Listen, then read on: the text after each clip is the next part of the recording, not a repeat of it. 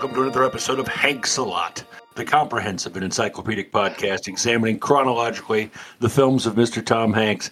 I am your host, Ken Shelton, and joining me from Hollywood, California, is our film critic at large, Mr. Trace Oakley. And from Seattle, Washington, where just the other night they celebrated the new year by blowing up their only landmark. It's the supersonic Mr. Kevin Dennis, our musical director. How is everybody? Welcome. It's true. They it's true. They blew me up. they. Uh, I think uh, oh, oh we're in the unusual situation recording the week that we drop. I can say Happy New Year to our listeners. And, yes, Happy uh, New Year to you. To all. both of you. Yeah. Yeah. We've finally been lazy enough to fall behind enough that we're right on time. That's right. Uh yes, we are uh, starting off 2024 in a very special way. Uh, by offering you our thoughts on what's got to be the the happiest New Year's movie you could ever hope for. real kick in the pants. Uh, it's a movie that um, uh, I found so traumatizing that I still have never gotten the title right. Uh, it's incredibly loud and extremely close. Did I get that right? Um, almost. no, extremely close and incredibly loud. No, it was called "It's a Wonderful Life." Okay. Uh, anyway, it's called something. uh, it's based on a book that shares its title, and um, it's a uh, a movie uh, about troubled young man growing up in New York City, uh, whose father um, fell out of uh, an office building when it got hit by a plane, um, and uh, he's that's just the start of his problems. He also, um, I don't know. himself and misbehaves and, uh, and screams at the doorman, and he's a he's a really rotten kid. Um, he's, he's, terrible in every way. he, uh, man, I'm not. I think all children are precious, but you know, uh, like that that little brat that Leopold and Loeb knocked off. He, he was kind of a snot, uh, and uh, so this guy might fall into that camp.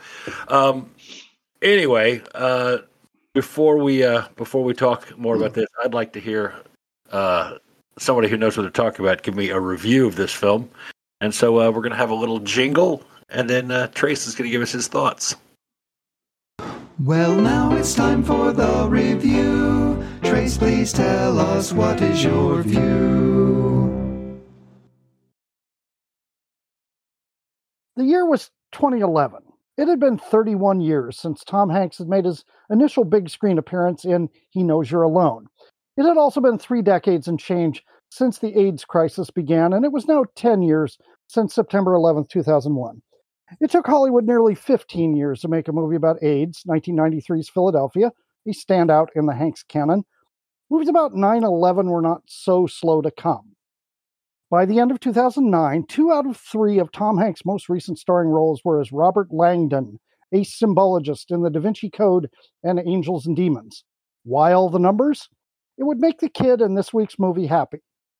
And it serves to point out Hollywood's pokiness that after the Langdon flicks turned battles between ancient Catholic sects into an edge of your seat treasure hunt, and a murdered pope and serial killer of bishops into an edge of your seat treasure hunt, it took Hollywood 10 full years to make 9 11 into an edge of your seat because you're trying to sneak out treasure hunt. Extremely loud and incredibly close, based on a novel with the same inane title by Jonathan Safran Foer. It tells the story of Oscar Schell, an inquisitive nine year old whose father perished at the World Trade Center on the worst day, as the film calls 9 11. Dad liked creating complex puzzles and elaborate riddles for Oscar to solve so when the kid pokes around in dad's closet one year after the worst day and finds a blue vase containing a single key and a small envelope marked black, Oscar is convinced that dad meant for whatever the key unlocks to be discovered, that it will be extremely important and incredibly significant, and that everyone must stop what you are doing, be extremely helpful and incredibly selfless, especially if your last name is Black. The search is on, and the kid carries a tambourine everywhere he goes because it relaxes him and it's close and sometimes loud. Oscar creates a database sort of flowchart that resembles a pop up book of all the blacks in NYC. Yes, Giuliani did the same thing, but this kid's list was limited to people named Black. It's worth noting that this registry of folks named Black rates a distant second among famous lists made by people named Oscar. A distant third if you count Oscar Madison's notable, notable list of things Felix did to piss him off. It's also worth noting that Extremely Loud and Incredibly Close is a distant second among novels and films about angry boys named Oscar who carry percussion instruments. A distant third if you count Oscar the Grouch's trash can lid as a percussion instrument. Oscar's grandmother houses a mysterious man in her apartment. He comes and goes, sometimes staying for months at a time, sometimes going away for same. Is she harboring a fugitive or a war criminal, or just renting a room to a creepy old mute guy? Anyway, Oscar decides this short tempered Harpo is the perfect assistant for his years long traverse and interrogations of the city's blacks. Why? He doesn't talk back, and it's Oscar's Way or the Long Island Expressway. After years of annoying the shit out of every New York denizen saddled with the name matching Oscar's obsession, the kid finally realizes the word dad circled in a newspaper clipping is not actually a clue involving the key, but a case of mistaken side of the page and use of a Sharpie. Dad circled an estate sale ad. Oscar doggedly tracks down the holder of said sale and original proprietor of the vase, and you guessed it, the key belongs to Unlucky Black number 472. It opens a lockbox that belonged to the guy's father. But the important thing is, the entire world changed the moment Oscar found the owner of the key. It is difficult to pinpoint the worst aspects of this movie. It's contrived, manipulative, soggily sentimental, deeply in love with its supposed meaningfulness, not very well acted, written, or directed, and never coming close to being interesting. It's also rather offensive in its co opting of the horrific events of 9 11 to tell an unnecessary and deeply meaningless story that would fail to pass muster at an after school special or Hallmark TV movie pitch session. Director Stephen Daldry has done some great work. His stage adaptation of An Inspector Calls was a truly unforgettable and thrilling experience. His film The Hours was also excellent. His work here is uniformly awful. He's failed to make the story compelling and seemingly makes no attempt to make his main character even remotely likable. And it's a kid, so he's got a head start. Poor as his efforts are, his decision to film this Drek was his most instrumental misstep. As alluded to, small helpings of Oscar are plenty, or a bit too much. The film hints, but never states, that he suffers from Asperger's. So we take this into consideration as best we can while trying to spend two hours plus with this pint sized nightmare. On the printed page, this character might have worked well. On screen, he's a misery to spend time with. Thomas Horn was not equipped to play this role, having been discovered by beloved producer slash humanitarian Scott Rudin as a junior Jeopardy contestant.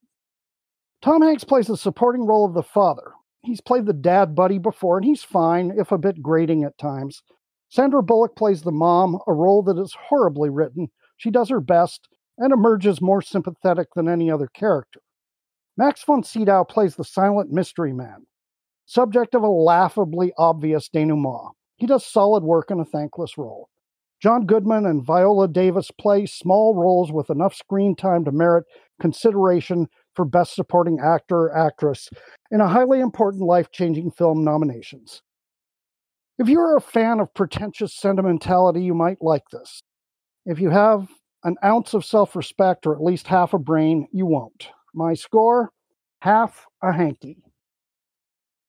You know, I'm. uh I got to say, I'm with you. I, boy, this is the first movie I think uh we've watched in in uh, uh two score films that I I really suffered through. Like it was Yeah, yeah. just rough sledding, man. Uh The kid. Uh, uh, it's not just that the character was unlikable, but the performance was uh, intolerable. He's not. A, he was not a good actor, not equipped to play the, the role. Uh, I mean, I thought the rest of the cast was fine. Max von Sydow and Sandra Bullock, and I just um, all of them. Well, I felt were I- just uh, just pacing around on the deck of this sinking ship. Um, I've you know- never really liked Sandra Bullock, and for me to to be watching this movie and think, "Gosh, I wish they'd given her more to do." yeah, You know, that kind of tells you what you're what you're in for. Uh, it. I can see how it probably worked as a book because um, a book doesn't have to have the kind of uh, uh, pace as a as a movie. Um, but to you know, did any of us care what that key went to, or did we just want him to shut up about the key? And uh, I don't know. Um, I I don't really have much to say about it other than it was just it was a, a turkey and the it felt like the the whole 9/11 aspect of it was just um, they said, "Oh, we want this to be a very emotional story, so let's go ahead and start on third base, uh, Yeah, yeah. where we almost have a home run already, having done nothing to earn it."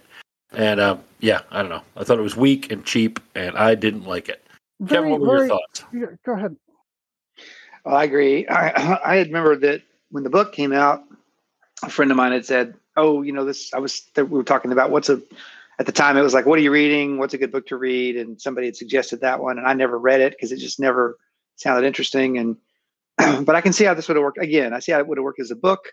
Um, but boy, it's just nothing about it was. You kind of, you guys have kind of covered it. I really thought that the use of the World Trade Center uh, day was just tastelessly done. It was just just just you know, it was it was a cheap trick to get you to feel something emotional about these characters, and it, it just I don't know. I didn't I didn't like anything about it really. And then it was Well, you believable, know- like you said. And Tom Hanks. One last thing was that you know Tom Hanks again. Did, he did fine. It's not really like we're we're dumping on Tom Hanks here. It's just that this movie was. Bleh. Well, No, you, know, you, you look at it and you think, I mean, this is ultimately really a, as I said, kind of a treasure hunt story. Uh, Mhm. You know, sort of a serious treasure hunt, and and this kid's obsession. But you know, did did they actually have to bring 9/11 into the equation? I don't think they did. The, the No, not at all. Could have died of anything. you Yeah, know? I agree. and uh, then it wouldn't have been. It, it it might not have been good, but it wouldn't have been so tasteless. I agree. And I Yeah. didn't care about any of it. I didn't care about the No, search at all. I was no. just like, and there was a couple of moments that I thought worked pretty nicely, but but so what? You know, the rest of it was so bad. I was really agree. I, I was really pleased that you guys said that. You know, um, the guy that played the grandfather and uh, Sandra Bullock did good jobs because I really enjoyed both of those actors in this movie. Um, I enjoyed the actors. You know, they were Which- they were which they had a different movie to do. Yeah. exactly yeah. Yeah, yeah, exactly. And I'm a Sandra it's- Bullock fan. I, I think she is actually. I like a lot of her work. So. yeah, there's some very good actors uh, doing the best with with what they can. I mean, John Goodman, Mhm. you know, why he would want to do this, you know, but I mean, he's why he would want to spend, you know, ten seasons being second banana to Roseanne.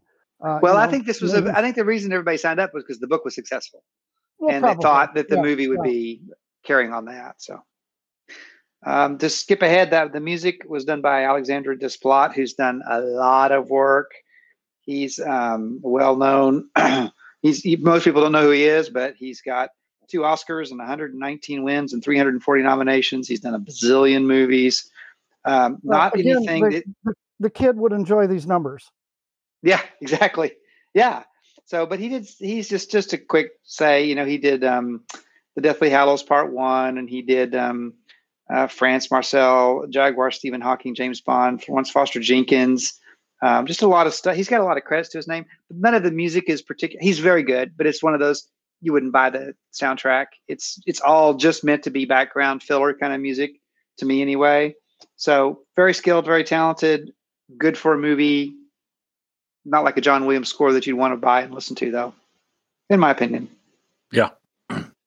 I uh, I I can't uh, recall a single piece of music from the movie.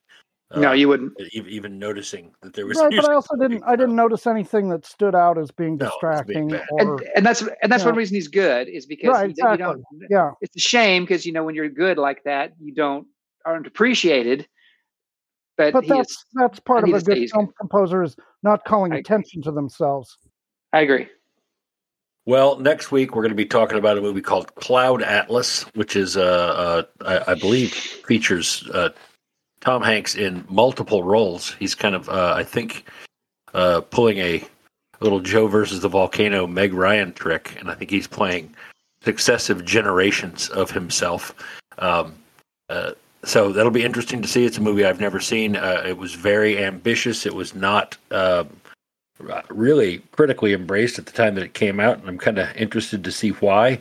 Uh, it's certainly something that Tom Hanks doesn't do a lot of, which is science fiction. I believe uh, it may be the first, This, uh, yeah, I think will be the first. maybe the first science fiction film that Tom Well, Hanks appeared in. Maybe it had a couple that have been sort of sci-fi adjacent, but this would be Yeah, like Apollo 13 is kind of sci-fi. Well, even Joe versus Well, Volcano in some ways. it's, it's science fact rather than science fiction, but Yeah, um, yeah. Uh, but I'll tell you, you know, uh, when you talk about a movie that had uh, uh, competent but not very memorable music, now it seems like a good time for us to hear some memorable but not very competent music, and that. and for that, we're going to reach out to our uh, uh, the our own house composer, uh, the the supersonic Kevin Dennis is going to uh, going to lift your spirits with a song uh, to finish up the show today. I hope you guys enjoy it. Uh, we will see you next week for Cloud Atlas. Uh, Money pit. I hope that it's more. Whoa. Oh, wow, Whew. that was What a right, relief! Wow, right at the finish line. short uh, episode. We, you know, we almost we almost dodged that bullet. I hope you guys have are having a uh, a happy start to 2024. Uh, may it be uh, the greatest year you have ever imagined, and uh, I hope I hope you find uh, what that key goes to if you're a dorky kid on a quest. So um, that's it. Enjoy your song. We'll see you next time. Thanks a lot.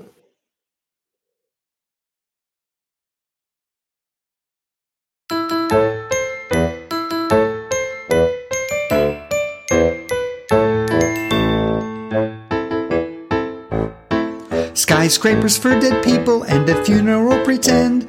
Favorite shoulder shrugs and a borough search dead end. A building interrupts a normal flyway, stretching for eight minutes from the worst day. It was extremely loud and incredibly close, and it blew us all away.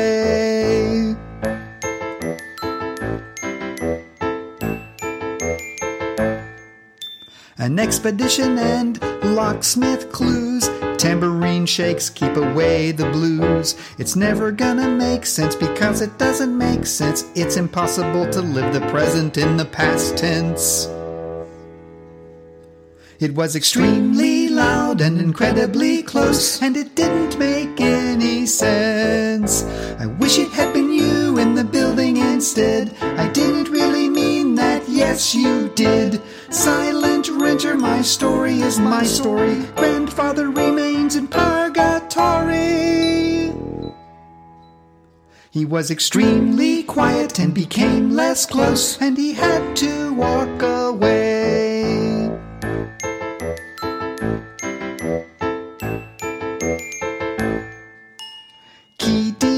Don't have to look anymore. Boy and tower collapse and rage on the floor. Common connection in mom and son quest. Disappointment is better than nothing less stress. It was extremely loud and incredibly close. Now it is time to come home.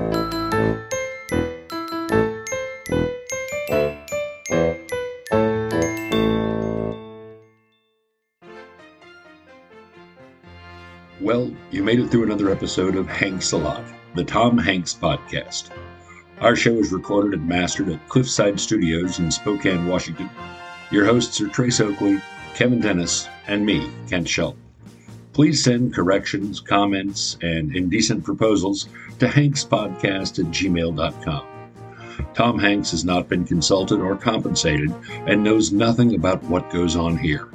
All music used on the show is composed and performed by our own Mr. Kevin Dennis. Thank you for listening. Tell your friends. Come back next week and bring your sister. And please rate and review us on your favorite podcast catcher. Hanks for the sport, and goodbye.